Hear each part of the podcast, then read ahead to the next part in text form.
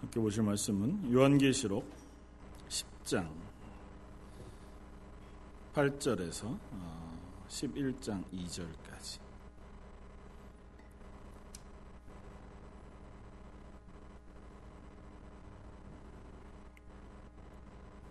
요한계시록 10장 8절에서 11장 2절까지 자였으면 한 목소리 같이 한번 아, 읽겠습니다. 하늘에서 나서 내게 들리던 음성이 또 내게 말하여 이르되 내가 가서 바다와 땅을 밟고 서 있는 천사의 손에 펴 놓인 두루마리를 가지라 하기로 내가 천사에게 나아가 작은 두루마리를 달라 한즉 천사가 이르되 갖다 먹어버리라. 내 배에는 쓰나 내 입에는 꿀같이 달리라 하거늘 내가 천사의 손에서 작은 두루마리를 갖다 먹어버리니 내 입에는 꿀같이 다나 먹은 후에 내 배에서는 쓰게 되더라 그가 내게 말하기를 내가 많은 백성과 나라와 방언과 임금에게 다시 예언하여야 하리라 하더라 또 내게 지팡이 같은 갈대를 주며 말하기를 일어나서 하나님의 성전과 재단과 그 안에서 경배하는 자들을 측량하되 성전 바깥 마당은 측량하지 말고 그냥 두라. 이것은 이방인에게 주었은즉 그들이 거룩한 성을 마흔 두 달 동안 집 밟으리라. 아멘. 어, 사도 요한에게 어, 하나님께서 이상으로 보여주시는 그 것들을 우리가 함께 살펴보고 있습니다. 특별히 음, 일곱 나팔을 부는 천, 어, 천사들에게 아, 첫 번째부터 여섯 번째 나팔을 부는 동안 이 땅 가운데 하나님이 어, 쏟아내실 어, 징계와 또 심판의 모습들을 보게 하시고 그리고는 장면이 바뀌어서 일곱째 나팔을 부시기 전에 한 모습을 보여주는 것 그것이 10장과 11장 말씀이었습니다. 그리고 그 말씀들 안에는 하나님께서 오늘 10장 뭐 이전 두 주 동안 어, 보았던 것처럼 어, 조용해진 어, 그 시간에 한 천사가 하늘과 땅, 땅과 물을 밟고 서서 그곳에서 큰 소리로 외치는 음성을 듣게 되었고 또 그 음성을 듣는 그 천사의 음성을 아, 들었을 때에 아, 일곱, 아, 일곱 나팔 소리와 같은 그 나팔 소리를 듣고 그 복음의 비밀 그것들을 듣고 있을 때에 하나님께서 이 사도 요한 사도 요한으로 하여금 그 말씀을 적지 말아라. 기록하지 말 아, 기록하되 임봉하고 아, 그것을 드러내지 말 것을 명합니다. 일곱 우레 소리가 아, 나는 그 소리. 그리고 나서 보여지는 장면 가운데 또 다른 한 명령으로 명령하신 것이 무엇이냐 하면 이 천사가 들고 있는 그 두루마리를 어, 내가 가지고 어, 가라. 받으라. 그렇게 말씀하시고 어, 사도 요한이 그에게 가서 이제 두루마리를 달라 그렇게 얘기합니다. 뭐 두루마리는 작은 두루마리 이렇게 따로 특별히 지칭해서 표현하고 있습니다. 어쨌든 작은 두루마리를 달라 그렇게 하니까 오늘 읽은 대로 그 천사가 말하길 이렇게 이야기합니다. 나 갔다가 내가 가지고 가되 그것을 먹으라고 말하고 내가 그 두루마리를 먹으면 입에는 달 것이고 배는 쓸 것이다. 그렇게 어, 알려줍니다. 그래서 내가 먹었더니 실제로 어, 그와 같았다. 내 입에는 꿀과 같이 달았지만 내 배에 들어가니 그것이 쓰게 되었다. 그렇게 선언하고 있습니다. 그리고 나서 천사가 또 다시 한번 말하는 것이 뭐냐면 내가 이제 많은 백성과 나라와 방언과 임금에게 다시 예언하여야 할 것이다. 그렇게 어, 선언하고 있습니다. 이 말씀을 우리가 한번 오늘 또 깊이 살펴보기를 원합니다. 이 장면을 한번 상상해 보십시오. 세상을 향하여 하나님께서 어, 일곱 나팔의 재앙, 그 심판들을 쏟아내고 계신 와중에 음, 갑자기 장면이 예, 정지가 되고 뭐 앞서서 어, 일곱 인을 떼실 때에도 그러했던 것처럼 하나님께서 하나님의 교회를 향하여 이 사건 이렇게 보여주고 있는 하나님의 계시의 말씀이 무엇을 의미하는 것인지를 조금 더 명확하게 하고자 하시는 장면 속에 있습니다. 그러니까 앞서 일곱 인을 떼실 때는 하나님께서 이 심판이 하나님의 손에 달려 있으며 그것이 하나님의 교회 구원받은 백성을 향한 구원의 또 다른 한 방편인 것도 말씀해 주셨습니다.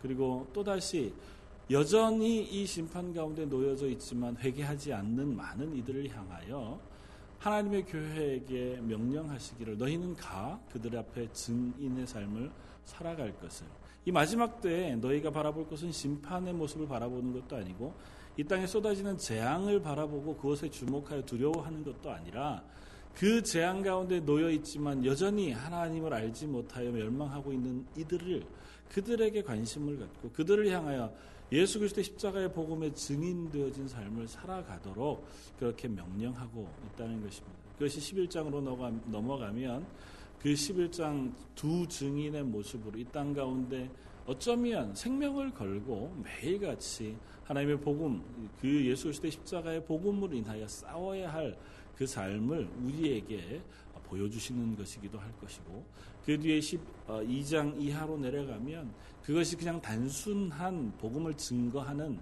그냥 전도자의 삶으로 끝나는 것이 아니라 조금 더 구체적으로는 사단의 세력과 전투하는 그야말로 목숨을 걸고 충성을 다하여 싸워야 하는 싸움인 것을 보여주고 있습니다. 지금 마지막 때 하나님의 교회가 놓여져 있는 환경은 그렇게 녹록한 것은 아니라는 거죠. 물론 우리들은 구원받았습니다.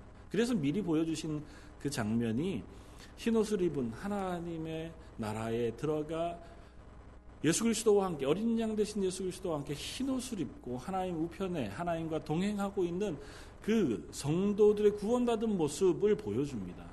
그러나 지금 현재 우리가 이미 구원받은 하나님의 백성으로 이 땅 가운데 살아가는 동안 우리들에게 놓여져 있는 것은 끊임없는 싸움과 끊임없는 아, 충성의 삶 그것이 우리에게 요구되어진다는 거죠.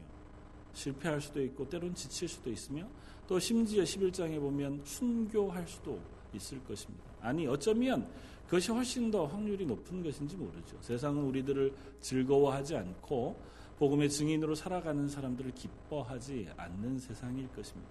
세상은 다 귀를 막고 그 복음을 듣지 않으려고 합니다. 조금 아까 우리가 불렀던 찬양처럼 어, 찬양이 역설적이게 물이 바다를 덮은 것 같이 온 세상 가운데 여호와를 인정하는 것이 충만하게 되기를 소망하면서 우리가 찬양하잖아요. 그건 반대로 지금 현재 모든 세상은 하나님을 여호와 하나님 구원자로 인정하지 않는 세상이라는 겁니다. 우리의 소망이 그곳에 있고 하나님의 나라에 충만한 것이 이 땅 가운데 임할 때 비로소 그 일이 이루어지는 것인 아, 것은 지금 현재의 세상은 결코 하나님을 인정하지 아니하고 예수 그리스도의 십자가의 복음을 받아들이려고 하지 않는 세상이라는 거죠. 그 가운데 교회는 구원받은 이미 구원을 경험한 하나님의 구원받은 사람으로서 그 구원을 자꾸 드러내고 증거하고 찬양하고 예배하는 존재로 이 땅에 세워져 있다는 것입니다. 심지어 죽임을 당하는 한이 있어도 때로는 고난을 당하는 한이 있어도 그래도 우리에게 맡겨주신 그 복음의 삶은 바로 하나님을 드러내고 그 구원의 계획을 드러내는 삶을 살아가는 것이라는 것입니다. 그래서 하나님은 이 사도 요한에게 이 말씀을 갖다 먹으라 그렇게 말씀하십니다. 우리에게도 하나님의 말씀을 갖다 먹어라 그렇게 말씀하시는 줄 압니다. 사도 요한에게 보여주시는 것이 우리들에게 동일하게 보여주시는 것이고 교회에 동일하게 하시는 말씀인 것을 우리가 안다면 하나님 우리에게도 동일하게 하나님의 계시의 말씀을 가져다 먹으라고 말씀하십니다. 그리고 어쩌면 우리에게 보여지는 모든 그 말씀과 하나님의 계획 구, 구속의 경륜은 하나님의 구속의 경륜의 전부가 아닐지도 모릅니다. 어쩌면 우리로서는 이해할 수 없는 부분들도 참 많이 있는지 몰라요. 그러니까 하나님의 구원의 방법에 대해서 하나님의 말씀에 대해서 나는 전부 다 알아서 그것을 가지고 비로소 남들을 설득하거나 혹은 전도하거나 예수 그리스도의 복음에 대해 설명하고 선교하는 사람으로 살아가는 것은 아니라는 겁니다. 이런 것과 비슷하죠. 오늘 본문 앞쪽에 우리가 지난주에 살펴보았던 것처럼 하나님의 그 속에서 큰 사자가 큰 소리를 외칠 때에 일곱 우레와 같은 소리가 들립니다. 그런데 그것을 이 사도 요한이 기록하려고 하니까 기록하지 말라. 아니, 기록하고 임봉해 두라고 얘기합니다. 드러내지 말아라. 이게 비밀이란 얘기잖아요. 그러니까 사람들에게 드러내지 말아야 할 그러한 하나님의 뭐 계획, 혹은 하나님의 구원의 경륜 아마 그런 것일 겁니다. 하나님께서 이걸 왜 비밀로 하실까요? 한번 상상력 뭐 우리가 성경을 통해서 상상력을 동원하라고 하는 얘기가 좀 어, 오해의 소지가 있을지 모르지만 말씀 전체의 기, 그 기준 안에서 한번 상상력을 동원해 보십시오. 하나님께서 당신이 우리를 구원하시는 구원의 계획 혹은 하나님의 계획과 뜻 가운데에 비밀로 해 두시는 것들은 왜 비밀로 해 두실까요? 최초로 돌아가서 아담과 하와를 하나님께서 지으시고 에덴 동산의 모든 것들을 그들이 먹고 어, 쓸수 있도록 허락해 주셨습니다. 단 한 가지만 제외하고 동상 중앙에 있는 선악을 알게 하는 생명나무 그것만은 너희가 따먹지 마라 그렇게 말씀하셨습니다. 그것 왜 그러셨을까요? 너무 소중해서 얘네들한테 아직은 허락할 만한 것이 아니어서 일까요? 아닐 겁니다. 하나님과 인간 사이의 언약의 관계 때문이었을 겁니다. 그러니까 그것을 통하여 너희가 하나님을 나의 창조주로, 나의 구원주로, 나의 주권자로 인정하는 그 순종의 자리에 있기를 원하셨을 겁니다. 조금 더 나아가면 성경 안에서 곳곳에서 하나님께서 하나님의 뜻 가운데 비밀로 해두신 많은 것들을 우리가 살펴볼 수 있습니다. 이 말씀은 어떻게 보면 에스겔서에서도 예레미야서에서도 다니엘서에서도 동일하게 드러났던 말씀들이기도 합니다. 그렇다면 하나님의 뜻을 우리에게 가리우신 때에는 단 한 가지 이유 때문에만 가리십니다. 그건 뭐냐 하면 그것을 우리가 감당할 수 없을 때. 그것이 다 하나님께서 말씀해 주시고 드러내 보여 주어도 우리가 그 뜻을 다 알아듣지도 못할 뿐만 아니라 그것을 감당할 수 없을 때 하나님은 그것을 비밀로 해 두십니다. 이런 거죠. 예수님이 맨 처음에 이 땅에 오셔서 공생의 사역을 시작하셨을 때에 예수님이 하나님의 아들이신 것을 알아보는 이들이 있었습니다. 누구들이야? 귀신들. 심지어 제자들도 예수님께서 말씀하시는 그 말씀을 듣고 행하는 이적을 보았을 때 예수님을 하나님의 아들로 알지 못했습니다. 특별히 마가복음에 보면 11장에 이르는 8장에 이르는 그 앞 부분에서는 예수님께서 거듭거듭 그렇게 말씀하십니다. 병자를 고치고 귀신을 내어 쫓으시면서 예수님을 알아보는 귀신들을 향하여 그 말을 밖에 알리지 않도록 그들의 입을 함구시키십니다. 그리고 병자들을 낫게 하셨을 때에도 이 일을 드러내어 다른 이들에게 전하지 못하도록 주의를 시키십니다. 왜 그러시냐 하면 아직은 세상이 예수 그리스도가 하나님의 아들이라는 사실을 감당할 수 없기 때문에 그래요. 예수님께서 십자가에 매달려 죽으시는 죽으심이 우리를 향한 구속의 죽으심이라고 하는 사실을 깨달을 수도 없고 받아들일 수도 없었기 때문에 예수님께서 그 사실을 처음에 가리워 두고 계시는 겁니다. 똑같습니다. 하나님의 나라의 비밀, 예수 그리스도의 구속의 비밀도 때로는 가리워져 있었습니다. 그러나 지금까지 가리워져 있지 않잖아요. 우리는 이 말씀을 통해서 다 알고 있습니다. 계시록의 말씀이 어떠한 말씀인지 우리가 알고 있고 또 예수 그리스도의 십자가의 구속의 비밀에 대해서도 우리가 잘 읽고 있습니다. 그럼에도 불구하고 여전히 가리워진 많은 것들이 있습니다. 그건 하나님께서 하나님의 뜻을 우리에게 다 보여주신다고 해도 우리가 그것들을 다 알 수 없기 때문이기도 하고 그것을 우리가 감당할 수 없을 수밖에 없기 때문이기도 합니다. 하나님의 크고 비밀한 일들을 우리 인간의 지식으로 다 알거나 다 확인하거나 한다는 건 불가능한 일이잖아요. 그것을 우리가 인정할 필요가 있습니다. 하나님의 복음을 전하는 우리들에게 이 사도 요한에게 그 두루마리 하나님의 말씀의 두루마리를 갖다 먹으라고 하시는 것처럼 우리에게도 하나님의 계시의 말씀을 허락해 주셨습니다. 그것을 읽고 우리가 소화하여 그 말씀을 증언하고 증거하는 사람으로 이 땅에서 살아가게 되었습니다. 그러나 우리에게 주신 그 말씀이 하나님의 계획의 전부이거나 하나님의 모든 것은 아니라는 사실을 우리가 인정해야 합니다. 우리의 지식으로 우리의 논리로 그 하나님의 모든 것들을 다 알 수 없다는 사실을 인정하지 않으면 차칫 내가 알고 있는 지식과 내가 알고 있는 생각으로 모든 것들을 다 설명하려고 하는 욕심에 빠지게 되고 그러다가 보면 하나님의 구속의 경륜에 대하여 실패할 수 있습니다. 누군가를 설득하려고 할 때 자꾸 내가 가지고 있는 이성과 지식을 자꾸 사용하려고 하거든요. 내가 가지고 있는 기본적인 과학적인 체계, 사고방식, 논리적인 전개, 그것 위에 성경을 자꾸 맞추어 봅니다. 그래서 내가 이해할 수 있는 것을 이해할 수 있는 토대로 자꾸 만들어가고 그것을 가지고 누군가를 설득하려고 해요. 전도할 때에 그렇게 설득해서 전도되던 사람이 있던가요? 뭐 전혀 없지는 않지만 자주 그런 방법들은 실패하게 됩니다.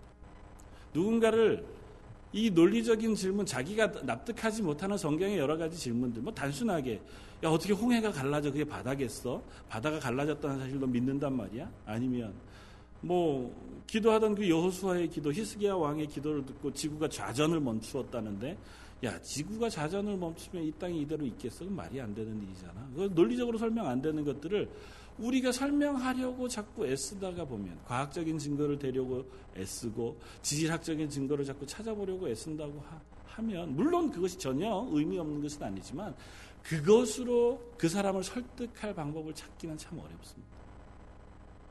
그러니까 우리의 지식은 늘 한계가 있어요. 하나님의 뜻과 하나님의 구속의 경륜이라는 것을 인간의 언어와 인간의 지식 안에 가두어 둘 필요가 없고 가두어 둘 수 없다는 사실을 우리가 인정해야 합니다. 우리는 그저 하나님이 보여주신 만큼을 깨달을 뿐이에요. 하나님 말씀해 주신 만큼은 우리는 알 수 있을 따름입니다. 그리고 우리가 전하는 것도 그 선상에서 전하는 것입니다. 우리에게 우리가 깨닫고 우리에게 허락하신 그 구원의 은혜와 그 하나님의 구속의 경륜 그 방법들 그것을 증거하고 전하는 겁니다. 그리고 증거하며 전한 후에 그를 위하여 기도하는 거죠. 구원을 이루시는 분은 하나님이시잖아요. 내가 설득하여 그가 설득당한다고 구원받지 않습니다. 그가 구원받기 위해서는 내가 하나님이 나라는 도구를 사용하여 복음을 증거하게 하세요. 예수 그리스도를 전하게 하시고 예수 그리스도의 십자가를 듣게 하세요. 그리고 그 방법을 통하여 이 전도의 미련한 방법을 통하여 하나님께서 하나님의 구원을 그에게 전하세요. 그러나 그 속에 그 사실을 믿게 하시고 깨닫게 하시며 성령을 부으셔서 하나님의 구원받는 자녀로 인도하시는 것은 결국은 하나님의 영역이라는 사실을 우리가 겸허히 인정해야 합니다. 에이, 그럼 하나님이 다 하시지만 우리에게 굳이 하라 그러실 필요가 있습니까? 우리 같이 무식한데 말도 잘 못하고 가끔 실수도 하잖아요. 실컷 막 전도하고 열심히 설명하고 왔는데 나중에 이렇게 성경을 읽다가 혹은 성경을 공부하다가 말씀을 듣다가 보니까 옛날에 내가 했던 전도할 때 했던 말이 다 잘못됐어. 그건 참 난감하잖아요. 다시 가가지고 내가 전에 했던 그 얘기들이 좀 틀렸더라고. 이렇게 얘기할 수도 없고. 그러니까 다시 우리가 처음부터 해가지고 믿음을 다시 한번 어, 정리해서 나와봐. 이렇게 얘기할 수도 없는 노릇이. 우리는 얼마든지 실수합니다. 심지어 목사인 저도, 뭐 저뿐 아니라 많은 목사님들도 실수할 수 있습니다. 하나님의 말씀을 물론 그 실수하는 어중에도 하나님께서 그 가운데서 역사하셔서 성령으로 하나님의 말씀을 선포하게 하시는 은혜가 있는 줄 압니다. 그렇지 않으면 목사들이 무슨 자신감으로 이 성경을 다 이것이 하나님의 정확한 말씀이라고 선포할 자격이 있겠습니까? 그럼에도 불구하고 하나님은 이 말씀을 선포하라고 말하십니다. 증거하라고 말씀하십니다. 그리고 하나님께 그 나머지를 맡겨드릴 그 기도를 하기를 바라십니다. 우리에게 하나님 기대하시는 것은 그런 것입니다. 그래서 말씀을 읽고 외우고 그것을 통하여 하나님에 대하여 풍성한 지식을 가지라고 얘기하지 않습니다. 너희 하나님에 대하여 알으라고 말합니다. 특별히 히브리어와 혹은 이 성경 안에서 안다고 하는 그 단어는 경험을 동하, 동반하여 깊이 그분의 모든 것들을 혹은 인격적으로 알아가는 알을 이야기한다고 하는 사실을 여러 번 들으셨을 겁니다. 부부가 서로를 알아가는 것처럼 혹은 오랜 관계를 가진 인간 형제 혹은 친척들이 서로를 혹은 친구들이 서로를 알아가는 것처럼 하나님을 알아가기를 요청하시는 겁니다. 그것을 오늘 성경은 다르게 이렇게 표현합니다. 이 두루마기를 갖다 먹으라. 이 두루마리의 말씀을 읽고 외우고 내 머리에 가득 채워 넣어서 하나님의 구원의 방법이 무엇입니까? 질문하면 레로 용지로 10장 정도 이렇게 레포트를 잘 써서 답을 적을 수 있도록 지식을 채우라는 말이 아니에요. 하나님에 대하여 아는 것이 아니라 하나님을 아는 것을 우리에게 채우라고 말씀하십니다. 하나님이 어떤 분이신지를 너희가 경험해 보아서 알라고 말씀하십니다.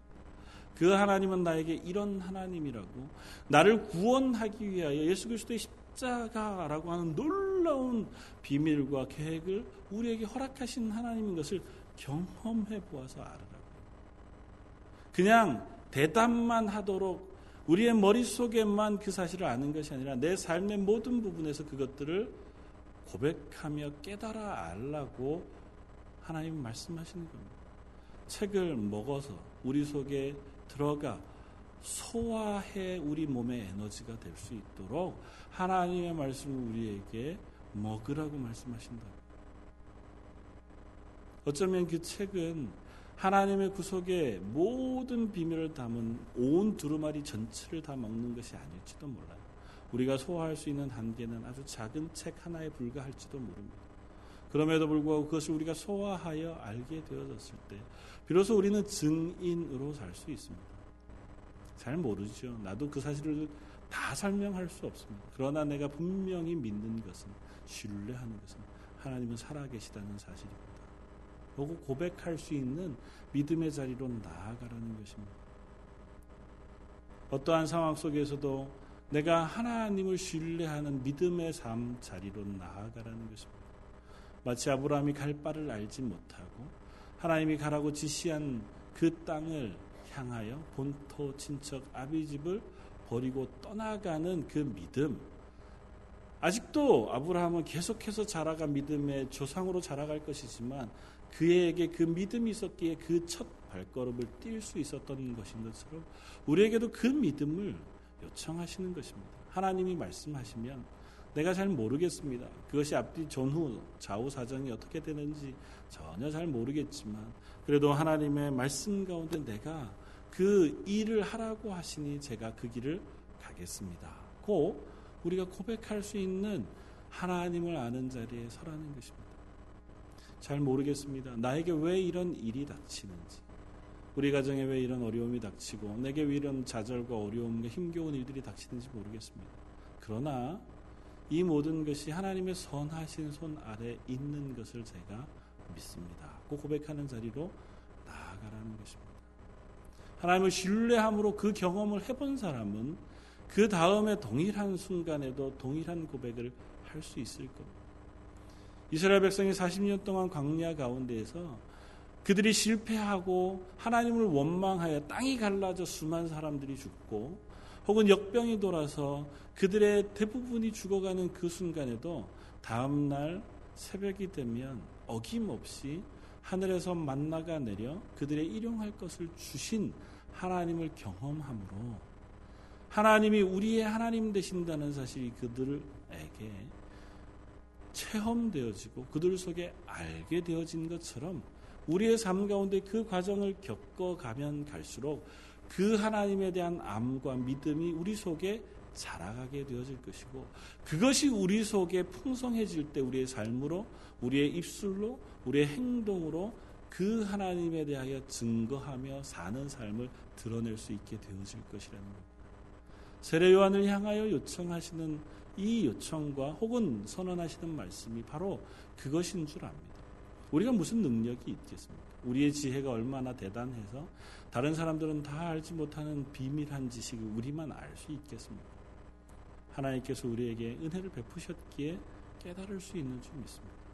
그리고 때로는 의문 속에 남겨져 있는 수많은 문제들도 있을 수 있는 줄 믿습니다. 그럴 때에 그 의문 때문에 넘어질 것이 아니라 모르는 부분은 내가 하나님께서 언젠가 깨닫게 해주시기를 사모하며 내가 모르는 영역이 있음을 겸손히 인정하는 것 그것이 우리에게 필요한 줄 압니다. 그래야 증인으로 살 수 있습니다. 그래야 우리가 하나님의 복음을 전하며 살아가는 이 땅의 삶을 살 수 있습니다. 내가 완벽해지면 모든 것이 내 머릿속에 깨끗하게 정리되고 나면 아니면 내 믿음이 단단해서 어떤 풍파가 와도 흔들리지 않을 자신이 있게 되면 그때 비로소 내가 그렇게 살겠습니다고 하면 이 세상의 어느 누구도 단 한순간 하나님의 구원받은 증인의 삶을 살아갈 방법은 없습니다. 사도 바울이 그러했고 사도 베드로가 그러했고 성경에 나오는 수많은 믿음의 사람들이 그러했던 것처럼 때로는 지치고 때로는 실패하며 때로는 낙심하기도 하고 때로는 지치기도 하는 그 와중에라도 하나님이 살아계시다는 사실을 신뢰함으로 나의 이 부족한 나에게 그럼에도 불구하고 하나님의 복음을 맡기셔서 이 땅 가운데 복음의 증인으로 살아가라고 명령해 주시고 그리고 내가 네 뒤에서 너의 힘이 되어 주마 너와 함께 가마 그렇게 말씀해 주시는 사실을 믿고 다시 일어나 그 길을 간 줄 믿습니다. 특별히 우리를 하나님의 교회로 모으신 특별한 비밀이 바로 거기에 있는 줄 압니다. 뭐 얼마 전에 올림픽이 끝났지만 스포츠 경기는 두 가지 종류가 뭐 여러 가지로 나눌 수 있는 두 가지로 나눠 볼 수 있습니다. 하나는 개인이 하는 종목과 단체가 하는 종목. 개인이 하는 종목은 철저하게 개인이 그 모든 결과에 책임을 집니다. 뭐 예를 들어서 양궁 같아도 물론 양궁도 단체전이 있지만 뭐 개인전이라고 하면 내가 한 발 쏘는 그 점수에 의해서 내 성적이 좌우가 되어집니다. 그러나 단체 경기는 물론 여러 성패가 있지만 단체 경기는 그런 부분에서 동료들의 도움을 얻을 수 있습니다. 축구를 잘하는 팀들을 보면 어, 그렇게 되어 있습니다. 뭐 수비 중에 하던 한 사람이 공격을 하기 위해서 막 뛰쳐 달려가서 공격을 하면 필히 이 중간에 있던 어떤 한 사람이 그 사람의 수비 자리를 메꾸어 줍니다. 이 백업을 해주는 거죠. 또 저쪽에서 공격해 올 때 누구가 한 사람이 이 돌파를 당할 위기에 처하게 되면 끊임없이 다른 쪽에 있는 사람들이 그 자리를 대신해서 메꿔주고 이 빈 자리는 또 다른 사람이 가서 메꾸어 주도록 그렇게 훈련합니다. 다시 말하면 한 사람의 개인의 실패가 팀 전체의 실패가 되지 않도록 전체가 팀이 되어서 서로를 돕고 보완하는 역할을 하지요. 하나님의 교회는 그렇습니다. 하나님께서 이 세상에 하나님의 복음을 맡긴 그 공동체로 하나님의 교회를 세워주시고 한 개인에게 모든 책임을 맡겨 두시지 않은 것은 우리는 연약하여 때로는 실패할 수 있습니다. 싸움에 질 수도 있고 지칠 수도 있고 낙심할 수도 있습니다. 그때마다 교회의 또 다른 지체들이 그 연약한 지체를 옆에서 돕고 그가 실패한 그 부분을 메워주며 또 힘 약해 지쳐 있는 그들을 일으켜 세우는 역할을 하도록 우리를 하나의 유기적인 공동체로 만들어 주셨다는 겁니다. 그리고 거기에 덧붙여서 그 모든 유기적인 공동체의 머리로 예수님께서 있으시겠다고 말씀해 겁니다. 심지어는 축구하는 11명이 다 실패해서 뚫릴 수 있죠. 그래도 우리에게는 누가 계시다고요? 머리 대신 예수님께서 우리의 공동체의 주인이 되어 주시겠다고. 교회가 실패하지 않는 이유는 그것입니다. 이 세상의 눈으로 보면 교회가 실패할 수 있습니다. 교회가 여전히 연약할 수 있습니다. 그러나 하나님의 구원의 그 경륜 가운데 교회는 실패할 수 없습니다. 왜냐하면 교회 머리 대신 예수님께서 교회와 함께 하시겠다고 선언해 주고 계시기 때문에. 그러면 우리에게 말씀하시는 것이 강하라, 담대하라는 것입니다. 내가 너와 함께 함이니라. 놀라지 말라. 내가 너의 하나님이. 하나님께서 우리와 함께 하시고 내가 너와 함께 교회가 되겠다고 선언해 주셔서 우리로 하여금 예수 그리스도를 머리로 하는 교회가 되어 그분과 함께 하나님의 구원의 계획에 동참하라고 요청하시는 것입니다. 증인의 삶, 우리 아니어도 하나님이 하실 수 있습니다. 그럼에도 불구하고 연약하고 나약한 우리들을 그 복음의 증인으로 부르셔서 교회로 세워놓으신 것은 하나님의 구원의 계획의 일부로 우리로 하여금 동참할 영광을 허락해 주시는 겁니다. 우리가 구원받아 하나님의 자녀 되는 것에 끝나지 아니하고 하나님의 구원의 계획의 일부가 되도록 그 구원의 계획의 한 부분을 담당할 수 있는 영광을 허락하시고 그 구원의 일부가 되어 하나님의 나라에서 하나님이 주시던 상급을 받아 누릴 수 있도록 은혜를 베풀어 주심이라고요. 그 뒤에 모든 백업을 예수님께서 해주시겠다고. 우리가 실수할 수 있고 실패할 수 있는 모든 그 확률과 상황 가운데에서도 여전히 우리를 하나님의 교회로 불러놓으시고 똑같은 말로 위로하시며 또 기다리시고 우리에게 은혜 베푸시기를 기뻐하시는 하나님을 우리가 기억할 수 있기를 바랍니다. 이번 한 주도 또 하나님 우리에게 허락하신 남은 인생의 시간들도 내 놓여진 상황, 내 믿음의 크기, 내 어떠함 모든 것 그것에 관계없이 여전히 우리에게 교회로 불러서 내가 너에게 증인의 삶, 예수 그리스도의 십자가의 복음을 증거하는 예배하는 하나님의 교회로 불렀다고 하는 그 하나님의 음성을 우리가 기울여 듣고 아멘 내가 그 길을 가겠습니다. 또다시 한번 일어서서 도전하는 저 여러분 우리 런던 제일장로교회 되기를 주님의 이름으로 축원을 드립니다. 한번 같이 기도하겠습니다. 한 목소리를 같이 한번 기도하기를 원합니다. 말씀을 생각하면서 하나님 제가 하나님의 복음을 맡은 증인의 삶을 살아가게 해 주시길 바랍니다. 여전히 연약합니다. 오늘도 실패했고 지난 한 주간도 실패했을지 모르지만 하나님 그 모든 것들을 하나님께서 또 고치시고 새 힘과 새 생명을 허락하셔서 하나님을 예배하는 기쁨의 삶을 살아가는 하루하루가 되게 하여 주옵소서. 우리 한 목소리로 같이 기도하며 특별히 연약한 성도들 또 선교제에 있는 선교사님들을 기억하면서 한 목소리 한번 기도하겠습니다. 같이 기도하겠습니다. 감사와 찬양 받으시기 합당하신 주님 저희를 하나님의 교회로 부르시고 하나님의 귀한 복음을 맡기시며 이 땅 가운데서 예수 그리스도의 증인으로 살아가도록 불러주심을 감사합니다. 저희는 연약한 지체이지만 저희를 하나님의 교회로 모으셔서 저희가 서로 연합하여 하나님의 교회의 귀한 일꾼으로 공동체로 하나님의 복음을 맡은 하나님의 귀한 그릇으로 불러주시니 감사와 찬양을 드립니다. 지난 일주일이 실패하였을지라도 지난 우리의 삶이 연약하였을지라도 또다시 불러 하나님의 복음 앞에 세우시고 오늘도 하나님의 말씀으로 격려하시고 오늘도 하나님의 성령이 충만한 것으로 은혜 베푸셔서 저희로 하여금 하나님을 예배하며 하나님을 기뻐하고 하나님을 여전히 살아계시다고 선포하며 하나님의 구원의 그 놀라운 비밀을 예수 그리스도의 십자가의 놀라운 그 속에 그 은혜들을 선포하며 승원하며 살아갈 수 있는 하나님의 교회로 세워 주옵소서. 저희 런던 제일장로교회 아버지 하나님 사람 한 사람을 다 붙잡아 주시되 특별히 이 런던 땅에서 예수 그리스도를 주로 시인하는 교회가 되게 하여 주옵소서. 이 땅에서 하나님을 구주로 고백하는 교회가 되게 하여 주옵소서. 저희 연약함을 다 하나님께 내려놓고 하나님의 도우심을 구하는 그래야 서로가 연합하여 함께 경 격려하고 함께 힘을 모아 하나님의 귀한 나라를 향하여 열심히 줄다름 쳐가는 귀한 하나님의 교회가 되게 하여 주옵소서. 특별히 저 선교지에 수고하는 하나님의 선교사님들 아버지 그 사람 하나하나마다 하나님께서 동일한 역사와 은혜를 베풀어 주셔서 저희의 기도와 그들의 기도를 그들의 수고와 그들의 은혜들을 하나님께서 기쁘게 보시고 그 가운데 성령이 충만한 것들로 능력으로 동행하여 그를 이루시는 하나님을 저희로 하여금 보게 하여 주시옵소서.